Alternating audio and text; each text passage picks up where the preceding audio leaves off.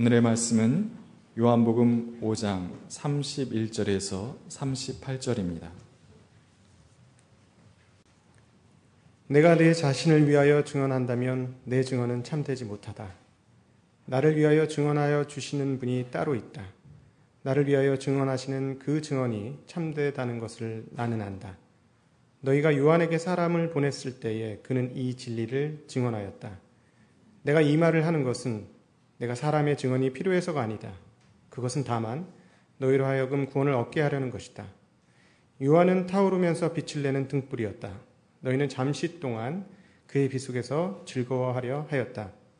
그러나 나에게는 요한의 증언보다 더 큰 증언이 있다. 아버지께서 나에게 완성하라고 주신 일들, 곧 내가 지금 하고 있는 바로 그 일들이 아버지께서 나를 보내셨다는 것을 증언하여 준다. 또 나를 보내신 아버지께서 친히 나를 위하여 증언하여 주셨다. 너희는 그 음성을 들은 일도 없고 그 모습을 본 일도 없다. 또 그 말씀이 너희 속에 머물러 있지도 않다. 그것은 너희가 그분이 보내신 이를 믿지 않기 때문이다. 이는 하나님의 말씀입니다. 감사합니다. 좋으신 주님의 은총과 평강이 교회 여러분 모두와 함께 하시길 빕니다. 연휴 잘 보내셨죠? 네. 아, 가장 긴밀해야 할 가족 관계 때문에 어려움을 겪는 이들도 더러 있는 것을 봅니다. 그래서 어떤 이들은 연휴가 조금 짧았으면 좋겠다고. 왜냐하면 갈등이 많아지기 때문에 그렇게 말하는 이들도 있습니다. 서로 바라고 기대하는 바가 많으면 원망하는 마음 또한 생겨나기 마련이죠. 그래서 여러분, 우리가 가족 관계 잘하는 비결이 하나 있다고 한다면 서로 존중하고 사랑하되 그리고 아껴주되 너무 많은 것을 기대하고 바라지 않는 것. 그것이 성공적인 가족 생활의 비결이 아닌가 하는 생각을 해봅니다. 사회에서는 매우 유능한 사람인데 집에 돌아오면은 영 무능한 그런 사람들도 있습니다. 그러니까 아, 사회에서는 좋은 사람으로 평판을 받고 있는데 집에 돌아오면 가족들 사이에 지옥을 만드는 사람도 있다 하는 말씀입니다. 왜 그럴까요? 다 자기의 마음을 살피는 일에 소홀한 채 살고 있기 때문일 겁니다. 사실 사회가 우리에게 요구하는 역할과 가족 관계가 우리에게 요구하는 역할이 서로 다를 때가 아주 많이 있습니다. 장소와 시간, 그리고 우리가 살아가는 삶의 맥락에 따라서 우리는 굉장히 다양한 역할들을 요구받고 있고 요구받은 그 역할들을 수행해 나가지 않으면 안 됩니다. 사회나 어떤 집단에서 우리에게 요구하기 때문에 우리가 감당해야 하는 역할을 일러 우리말로 노릇이라고 얘기하죠. 선생 노릇, 목사 노릇, 이런저런 노릇을 하며 우리는 삽니다. 그것은 의식의 영역에 속하는 것이지요. 일종의 가면이라고 얘기할 수 있겠습니다. 우리는 가면을 쓰고 사람들을 대하기도 합니다. 그러니까 어떤 우리에게 요구되고 있는 노릇을 잘 감당할 필요가 있습니다. 아, 그런데 여러분, 반면에 몸과 마음에 각인된 기억 혹은 태도를 가리키는 말은 버릇이라고 얘기할 수 있겠습니다. 이것은 무의식의 영역에 속합니다. 나도 모르게 어떤 일을 행하게 되는 것이죠. 그러니까 여러분 이렇게 다시 한번 정리해 볼 수 있겠습니다. 다른 사람들의 기대에 맞추어 하는 행동을 노릇이라고 얘기한다면 나도 모르게 불쑥하는 말이나 태도는 버릇입니다. 그런 의미에서 노릇도 중요하고 버릇도 중요합니다. 하지만 여러분 우리는 노릇과 버릇이 일치되기를 소망하는 거죠. 남이 보든 보지 않든 한결같이 삼가는 태도와 마음으로 살아가는 것을 일러 어, 동양 사람들은 신독이라고 얘기했습니다. 본래는 신기독이라고 말해서 그 기자는 앞에 나오는 도덕, 도 혹은 명덕을 가리키는 말인데 그러니까 혼자 있을 때도 우리에게 주어져 있는 진리를 밝은 덕의 길을 삼가며 준행하는 것. 이런 것이 신독이라고 얘기하죠. 남이 보지 않을 때도 그렇게 사는 것이 선비다운 삶이라고 옛 사람들은 그렇게 가르쳤습니다. 저는 공부하는 것을 좋아합니다만은 모든 공부에 궁극적 목적이 있다고 한다면 그것은 참 사람 되는 길을 발견하기 위한 것이라고 그렇게 늘 느끼고 있습니다. 저도 공부 열심히 했습니다. 그런데 60년 넘게 이렇게 아, 공부를 해왔지만 여전히 인생은 오리무중입니다. 지금 와서 할 수 있는 얘기는 세월이 가도 삶의 지혜라는 거 저절로 획득되지는 않더라 하는 얘기입니다. 이것은 여러분 저만이 아니라 이 자리에 계신 80세, 90세 되신 어르신들도 동일한 고백을 하고 있음을 알 수 있습니다. 어느 날 여러분 성 아우구스티누스가 하나님 앞에 밤새도록 기도를 했습니다. 주위에 있는 사람이 그 기도를 들어보니까 단 두 마디 말이었습니다. 그는 이렇게 기도했습니다. 하나님, 당신은 누구이십니까? 그리고 나는 누구입니까? 이것이 어거스트, 어거스틴, 아우구스티누스가 밤새도록 하나님 앞에 바쳤던 기도입니다. 하나님을 안다는 것과 나 자신을 안다는 것은 둘이 아니라 사실은 하나입니다. 나를 알아야 하나님 알 수 있고 거꾸로 하나님 알아야 나를 알 수 있습니다. 이것이 인간됨이라고 얘기할 수 있겠습니다. 하나님 당신은 누구이십니까? 그리고 나는 누굽니까? 이 질문에 대답할 수 있는 사람이 세상에 누가 있을까요? 어느 누구도 궁극적인 대답 내놓을 수 없습니다. 그렇기에 죽을 때까지 우리는 하나님께 그 질문을 던지며 살지 않으면 안 됩니다. 아주 오래전 제가 화천에서 군목으로 일하고 있을 때 제가 군목으로 입대했을 때 나이가 29살 때입니다만은 그때 20대 초반에 우리 젊은 병사들과 함께 지냈는데 군대가 군목들에게 요구한 것 가운데 하나가 병사들의 인격 지도라는 것을 하도록 요구했습니다. 지금 생각해 보면 어처구니 없는 주제입니다. 20대의 젊은이가 무슨 20대에게 인격 지도를 하겠습니까만 그래도 주어져 있는 역할이기 때문에 저는 성심성의껏 젊은이들과 소통하려고 애를 쓰곤 했습니다. 대개 장교들이 함께 있으면 병사들이 굳은 태도를 보이기 때문에 신고가 끝나고 나면 저는 얼른 장교들 전부 일으켜 세워서 선임화사까지 밖으로 나가도록 하고 병사들만 남겨두고 편안한 자세를 취하라고 하고 제가 가지고 같은 이야기를 나누고 질문도 하고 그렇게 지내곤 했습니다. 어느 날 어, 그런 일도 지루해서 한 번은 병사들에게 종이를 나눠주고 내가 던지는 질문에 답을 써보라고 요청했습니다. 첫 번째 질문, 나는 누구인가? 비교적 손쉽게 병사들이 답을 적었습니다. 나는 몇 중대 몇 소대에 속한 소총수 아무개이다. 이렇게 써요. 군인답게. 2번, 나는 누구인가? 그러자 뭔가 낌새가 이상하긴 한데 그래도 자기를 규정하는 말을 적어보는 겁니다. 나는 농부 아무개의 아들이다. 이렇게 적습니다. 세 번째 질문, 나는 누구인가? 그러자 나는 아무개 아무개의 애인이다. 이렇게 적는 친구들이 있습니다. 네 번째, 다섯 번째 질문이 연이어서 나는 누구인가? 라고 묻자 병사들은 그때서 얼굴에 웃음기가 가시면서 내가 누구일까 생각하는 눈치였습니다. 타자들과의 관계 속에서 나를 정립하는 일은 익숙하지만 아무개의 아들로서 또 어디에 속해 있는 병사로서 나는 잘 알고 있지만 정작 진정한 나 자신이 무엇인지 그것을 물은 적이 없다는 사실이 병사들의 머릿속에 떠올랐던 것으로 그렇게 보입니다. 이것이 여러분 그 병사들만의 문제일까요? 우리들도 똑같지 않습니까? 내가 정말 하고 싶은 일이 뭔지, 내가 되고 싶은 존재는 어떤 존재인지, 내가 정말 잘할 수 있는 일이 무엇인지, 나를 신명나게 하는 일이 무엇인지 우리는 별로 묻지도 않고 또 그것을 추구하지도 않으며 살고 있는 것은 아닌가 생각해 보는 겁니다. 여러분, 내가 왜 이 세상에 있는지를 묻지 않고 사회가 복잡한 관계 속에서 우리에게 요구하고 있는 역할들을 수행해 나가다 보니 왠지 나 자신의 참된 본질과 나의 삶이 분리된 것처럼 느껴지는 때가 대단히 많이 있는 것이죠. 그때마다 우리는 아득한 느낌을 갖게 됩니다. 그리고 여러분 그 관계와 역할을 충실히 하다 보니까 우리는 언제나 남의 인정에 목마른 사람이 되었습니다. 누군가가 나를 인정해주고 칭찬해주면 마치 내가 좋은 사람 된 것처럼 우쭐하다가도 누군가가 나를 비판하는 말을 하고 나면 갑자기 살맛이 사라지고 인생이 황폐하게 느껴지는 그래서 삶의 진정한 핵심이 나 자신 속에 있지 않고 타사들에게 있는 이런 소외된 인생을 살고 있는 것이 바로 우리들의 모습이 아닌가 생각해 보는 겁니다. 여러분, 우리도 그러한데 똑같은 세상을 살면서도 끊임없이 세상으로부터 자기의 존재를 입증할 것을 요구받는 사람들이 아주 많이 있습니다. 직장 생활을 하는 데만 해당되는 이야기 아닙니다.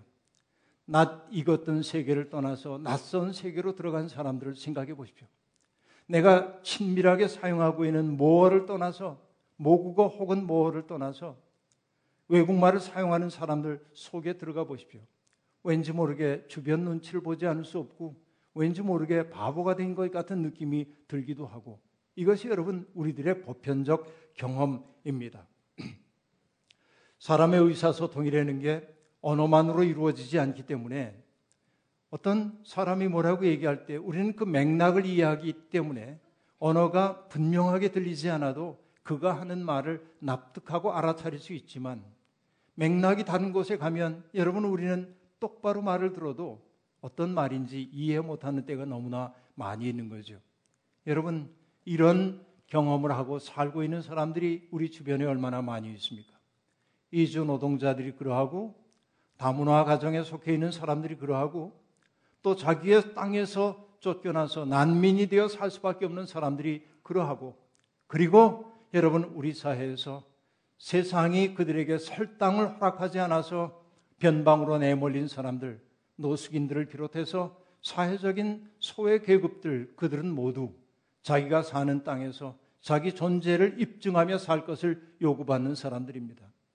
세상은 끊임없이 그들을 위험한 시선으로 바라봅니다. 저 사람들이 우리의 삶의 평안함을 깨뜨릴 것 같은 의혹의 시선으로 바라보곤 합니다. 그 때문에 그들은 언제나 나는 위험한 사람이 아니라고 좋은 사람이라고 사람들 앞에 자기를 입증하기 위해 노력하지 않을 수 없습니다. 이게 그들 삶의 비애이기도 합니다. 하나님은 출애굽 공동체에게 명령하셨죠. 너희가 들어가 살게 되는 그 가나안 땅에 들어가면 너희 가운데 몸붙여 살고 있는 나그네들을 선대하여야 한다고. 왜냐하면 너희들이 애굽 땅에서 나그네로 살 때 얼마나 고통스러웠는지 잘 알고 있지 않냐고 그렇게 얘기했습니다. 성서의 핵심은 무엇입니까? 낯선 사람들에 대한 환대의 의무를 우리에게 지워주고 있어요. 이것이 여러분 하나님을 믿는 사람들에게 요구되고 있는 삶의 방식이라 하는 얘기입니다. 여러분 우리 가운데 살고 있는 사람의 시린 마음을 알아차리고 그들을 위해 배려해 주는 것 바로 그것이 성도들에게 요구되는 삶이요 그것이 바로 평화의 삶이라 말할 수 있습니다.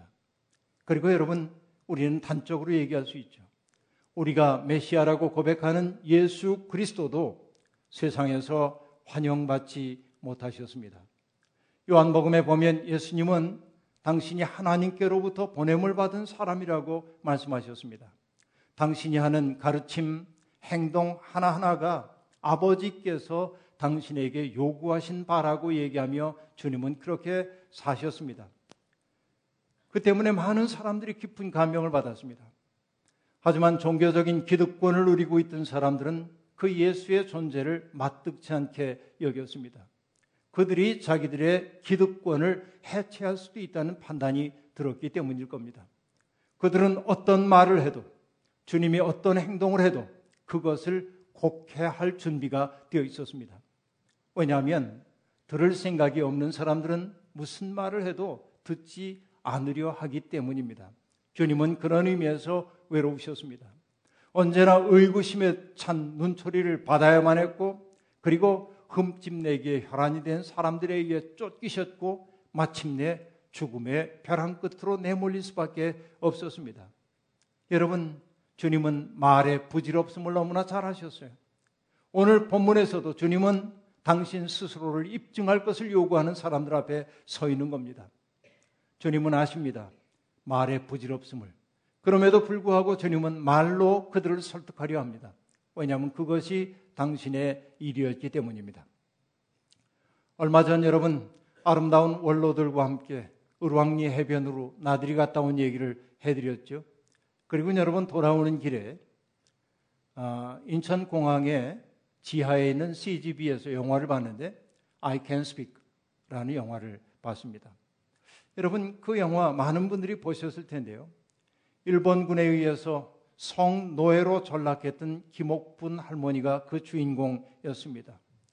할머니는 자기가 겪었던 그 아픔과 수치스러웠던 과거를 사람들에게 다 숨기고 살고 있었습니다. 주변 사람들에게 할머니는 아주 까칠한 사람입니다. 소소한 잘못을 보아도 그것을 시정을 요구하는 깐깐한 노인네였기 때문입니다. 사람들은 다 그 할머니를 불편하게 여겼습니다. 그런데 그 할머니의 삶에 변곡점이 하나 생깁니다. 자신의 절친한 친구, 자기와 함께 위안부로 끌려가서 죽을 고생을 다했던 자기의 친구가 위안부 문제를 해결하기 위해서 동분서주하며 다니며 자기를 드러내곤 했는데 그 친구가 알츠하이머 병에 걸려서 점점 기억을 상실해가는 모습을 바라보면서 이 김옥분 할머니는 큰 고통을 느낍니다. 그리고 마침내 결단합니다. 저 친구가 하던 일을 자신이 함께 대신하겠다고. 그래서 그는 정말 결단을 하고 미국 하원 청문회에 나가서 정원대에 서려고 합니다. 그가 정원대에 서려고 하는 순간 일본의 대리인들이 얘기합니다. 저 김옥분 할머니는 증인, 증인으로서의 자격이 없다는 겁니다. 왜냐하면 정부가 시행했던 종군 위안부 등록을 하지 않았기 때문에 그 명부에 없기 때문에 증언할 수 없다고 얘기합니다. 그럼에도 불구하고 김옥분 할머니는 그 정원대에 섰습니다. 그리고 만감이 교차하는 시선으로 사람들을 바라보다가 뜻밖의 행동을 합니다. 옷자락을 걷어 올려서 자기의 몸에 난 상처 자국을 보여줍니다. 일본군들에게 당했던 폭력의 흔적이 그곳에 참혹한 상처로 남아 있었습니다. 남들에게 절대로 보여줄 수 없었던 그 상처, 그것을 보여주면서 이것 말고 더 큰 증언이 어디에 있겠냐고 얘기하며 증언을 이어가는 겁니다. 꽁꽁 싸매고 숨겨두고 싶었던 상처, 그 아픔, 혼자만 감내하려고 했던 그 아픔을 할머니는 드러냄으로써 그의 상처는 빛나는 꽃처럼 변했습니다. 개인의 상처였지만 그것이 역사를 치유하는 단초로 쓰임을 받았기 때문에 그렇습니다. 바로 증언대에서 옷자락을 걷어 올렸던 그때 가장 참혹하고 부끄러웠던 자기의 과거를 드러냈던 그 순간 그 상처는 꽃으로 변화되고 있었던 것이지요. 저는 그 영화의 하이라이트가 거기에 있다고 보고 있습니다. 여러분, 바울 사도는 갈라디아서의 말미에 이렇게 얘기합니다. 이제부터는 아무도 나를 괴롭히지 마십시오. 나는 내 몸에 예수의 상처 자국을 지니고 다닙니다. 라고 말합니다. 바울 사도가 얘기했던 그 상처 자국을 헬라어로는 스티그마라고 얘기하는데 스티그마는 여러분 짐승의 엉덩이에 소유자 표시를 하기 위해 찍는 낙인 같은 것을 의미합니다. 낙인 혹은 흔적 같은 것을 스티그마라고 얘기하는데 어떤 이들은 바울이 여기서 얘기하고 있는 스티그마가 예수 그리스도와 맺어졌던 그의 영적인 희모한 일치를 나타내는 상징어라고 얘기하는 사람도 있지만 그러나 여러분 저는 이것을 문자 그대로 이해하는 것이 더 좋다고 생각합니다. 다마스커스 도상에서 부활하신 주님과 만난 이후에 바울 사도는 정말 주님으로 위해 핍박받는 것을 마다하지 않고 세상 도처에 나가 하나님 나라 복음 전했고 예수가 그리스도이심을 전했습니다. 가는 곳마다 매를 맞았습니다. 박해당했습니다. 그의 온몸에 상처 자국이 나 있었던 겁니다. 그는 그 상처를 부끄러워하지 않았습니다. 그 상처를 나타내면서 그 상처야말로 그리스도를 위해 입은 상처였기에 그는 그것을 드러내며 나는 그리스도의 상처 자국을 가지고 다닌다고 말하고 있습니다. 오늘 우리는 어떠합니까? 그리스도를 인하여 받은 상처가 있는지요? 내보일 수 있는 그런 상처가 있는지 생각해 보게 되는 겁니다. 여러분, 예수님도 당신 스스로를 입증해야 했기 때문에 이렇게 말씀하십니다. 세례자 요한이 나에 대해서 증언했다고 일단 말씀하셨습니다. 한 번은 바리새파 사람들이 요한에게 사람을 보내 묻습니다. 당신은 누구요? 요한이 대답합니다. 나는 그리스도가 아닙니다. 당신이 그리스도가 아니라면 그리고 그 예언자도 아니라고 한다면 어찌하여 사람들에게 세례를 베푸어? 그때 요한이 말하지요. 나는 물로 세례를 주지만 내 뒤에 한 분이 오실 터인데 그분은 너희들에게 사람들에게 불로 세례를 줄 것이요 라고 말합니다. 어느 날 세례자 요한이 그의 제자들과 함께 서 있는데 예수님이 그 앞을 지나가십니다. 그때 세례자 요한이 주님을 보며 한 얘기가 뭡니까? 보아라 하나님의 어린 양이다. 하나님의 어린 양이다. 거기에 그런 말은 나오지 않지만 세상의 죄를 치고 가는 하나님의 어린 양인 것이죠. 바로 요한이 그렇게 예수 그리스도를 증언을 했던 것입니다. 여러분, 바로 이것이 요한의 증언입니다. 주님은 그 요한을 가리켜 타오르면서 빛을 내는 등불이라고 말씀하셨습니다. 그는 무고한 사람들의 피가 점점이 스며든 땅의 현실에 분노했습니다. 그리고 하나님의 백성으로 세움을 입었으나 하나님의 뜻대로 살지 못하는 그 백성들의 죄를 준엄하게 꾸짖는 사람이었습니다. 그는 광야에서 외치는 사람들의 소리를 자초했습니다. 듣든지 아니 듣든지 그는 외쳤습니다. 그게 그의 소명이었습니다. 그는 역사의 어둠을 향해 온몸을 부딪혀 나감으로 세상에 파란 불꽃을 일으킨 등불이었습니다. 하지만 세례자 요한의 그 불꽃은 잠시 동안 타오른 후 쓰러지고 말았습니다.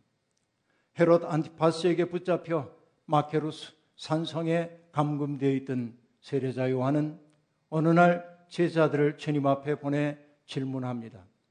오실 그분이 당신이십니까? 아니면 우리가 다른 분을 기다려야 할까요? 그때 주님이 뭐라 말씀하셨습니까? 너희가 보고 들은 것을 가서 요한에게 전하여라 라면서 눈먼 사람이 다시 보고 다리 저는 사람이 걷고 나병 환자가 깨끗해지고 귀먹은 사람이 다시 듣고 죽은 사람이 복음을 듣는다 라고 말합니다. 당신이 그분입니까? 라는 질문에 그렇다 아니다라고 대답하지 않고 당신을 통해 일어나고 있는 역사를 얘기하고 있는 겁니다. 내가 누구인지는 자기 진술을 통해 입증되는 것 아니라 나와 나의 주변에서 일어나는 사건들을 통해서만 내가 누구인지를 증언할 수 있음을 주님은 가르쳐 주고 있습니다. 주님이 계신 곳에서 생명의 기적이 나타났습니다. 화해의 기적이 나타났습니다. 평화가 나타났습니다.